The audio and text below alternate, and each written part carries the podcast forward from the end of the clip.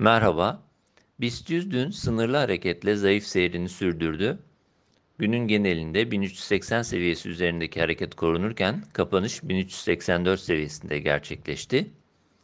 BIST'te 200 günlük ortalama bölgesi altında hareket görmeye devam ediyoruz. Dolayısıyla zayıflama eğiliminin geçerli olduğundan bahsedebiliriz. Bununla birlikte geçtiğimiz hafta olduğu gibi 1375 seviyesinde bulunan 50 haftalık ortalama üzerindeki seyrin korunuyor olması bu destek bölgesi üzerinde tutunma çabasının sürdüğüne işaret ediyor. Bu bölgenin nispeten güçlü destek bölgesi olduğunu düşünmeye devam ediyoruz.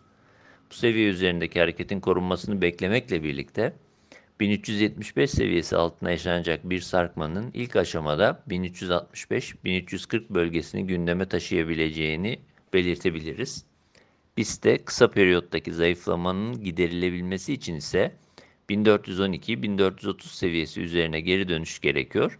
Aksi durumda zayıflamanın daha da belirgin hale gelmesi beklenebilir.